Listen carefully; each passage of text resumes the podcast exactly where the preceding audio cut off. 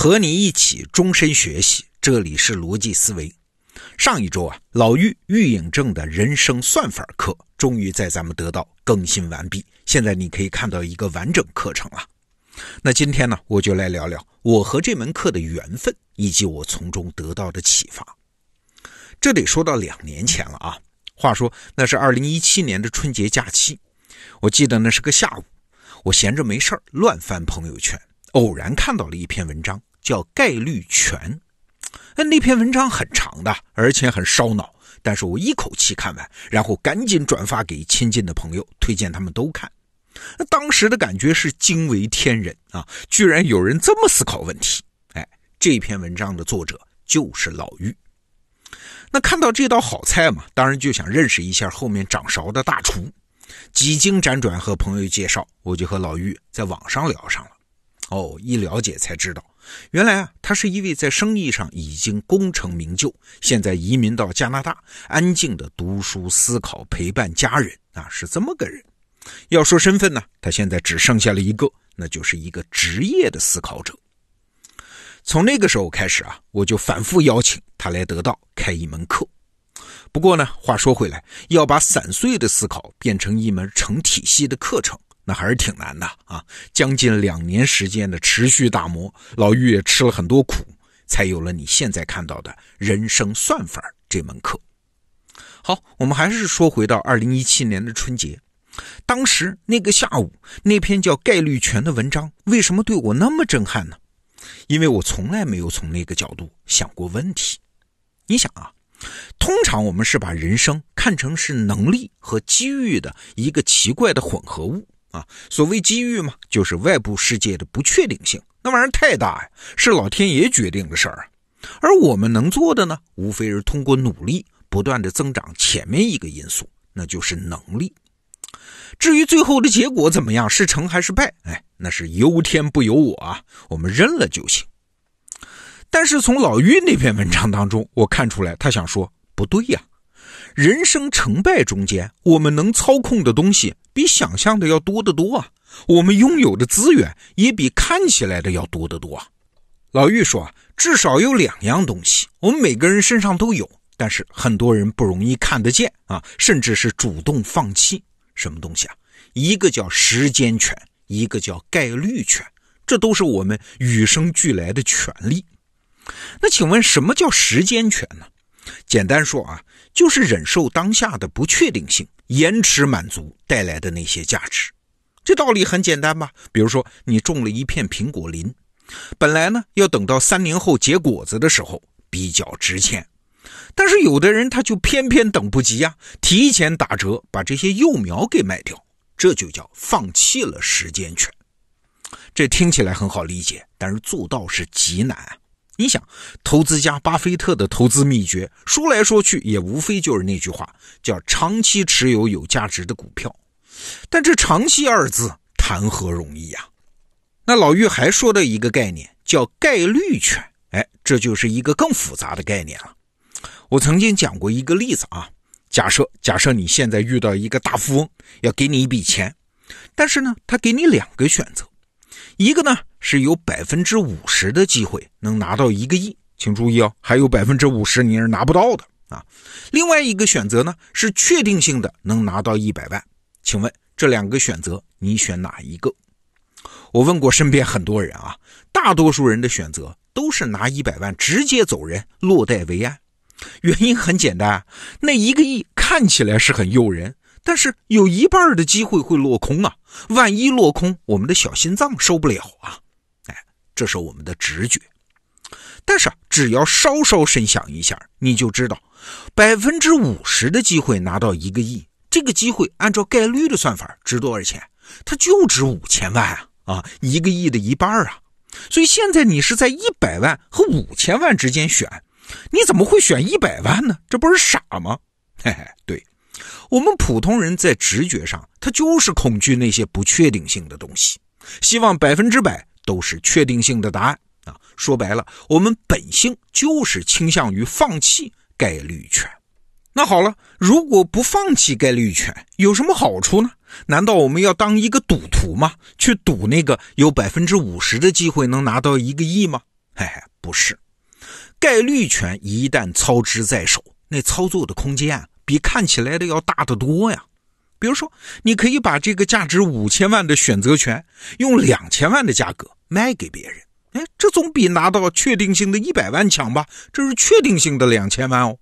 还有啊，你可以找到一个有钱人嘛，把这个选择权以一百万的价格卖给他，但条件是啊，如果他真中了那一个亿，他要分一半给你。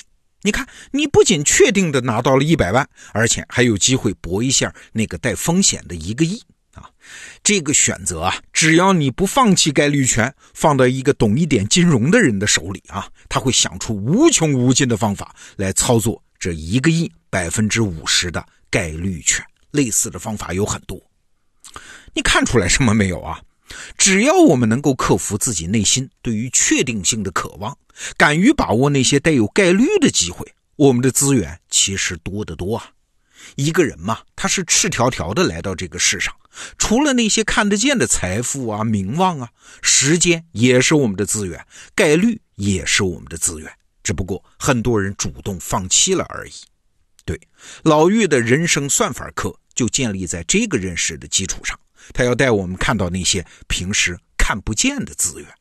我和老玉认识两年了，每次他回国，我们都会见面聊天我发现他和普通人最不一样的地方，就是有结构化的思维能力。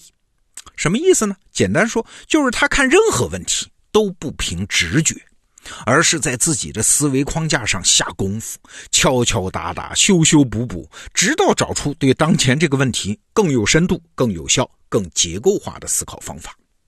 我举个例子啊，比如说找结婚对象这件事儿，对很多人都很难的。因为碰到合适的人太不容易了嘛。我们都知道，婚姻质量对人的一生的生活质量影响有多大啊？那遇到这样的难题，很多人就说：“我随缘吧。”哎，随缘这个词儿害死人呐！其实是托词啊，本质上是放弃了主观的努力。老玉在闲聊的时候就说，他有一个模型可以加大成功的概率，这个模型叫三门模型，就是三个门。你看，我们平时谈到一个人的性格，通常是用外向或者是内向来形容。哎，这就太粗糙了，结构化的不够。老玉说，其实可以更结构化一点，把一个人的心灵开放度，哎，你想象成一个带院子的房子。那其实有三个门，最外面的大门呢是院子的门，第二个门呢是房子的门，最后是卧室的门。那有了这个模型，你就可以把人的性格更精确的分类。比如说啊，有的人是院子大门敞开，但是你很难进入他房子的大门。这就像是我们在社交场合遇到的某些人，面子上很热情，但是很难跟他深交啊。再比如，有的人是花园大门紧闭，那房子大门呢也不轻易让人进。可一旦让你进去了，他恨不得马上把卧室门也给你打开。啊，这种人我们都遇到过，就平时很内向，看起来拒人于千里之外，但是别人稍微对他真诚一点，他就恨不得把心掏出来给你看。你会发现啊，用这个三门模型来衡量人、评估人，会出现八种不同的人呢。哎，如果你要找结婚伴侣，最佳的三门模型是什么呢？第一步，热情敞开院子的门，进来的人越多越好，这样你选择的机会就多嘛。甚至会遇到那种你从来没想过自己会喜欢，但是一旦遇到，发现还挺合适的人。那第二步呢，是要虚掩着房子的门。为什么要虚掩啊？这就是设立一道屏障啊，只让那些有心进房子的人推门进来啊。这是一道筛选机制。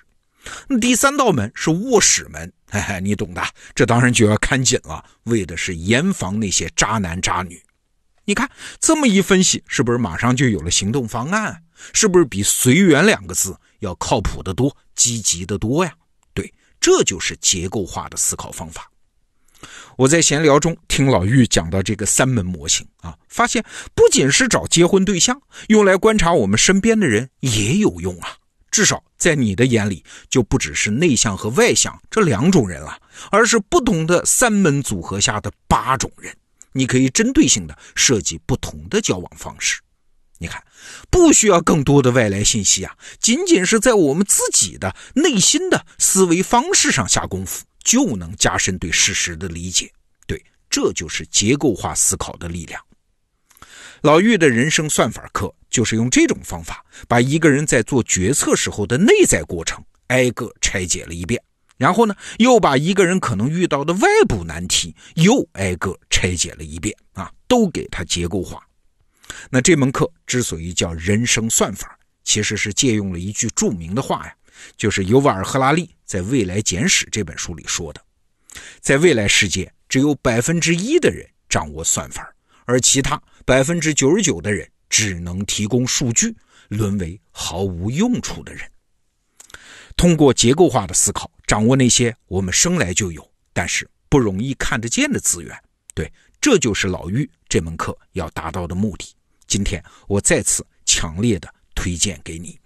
好，逻辑思维，明天见。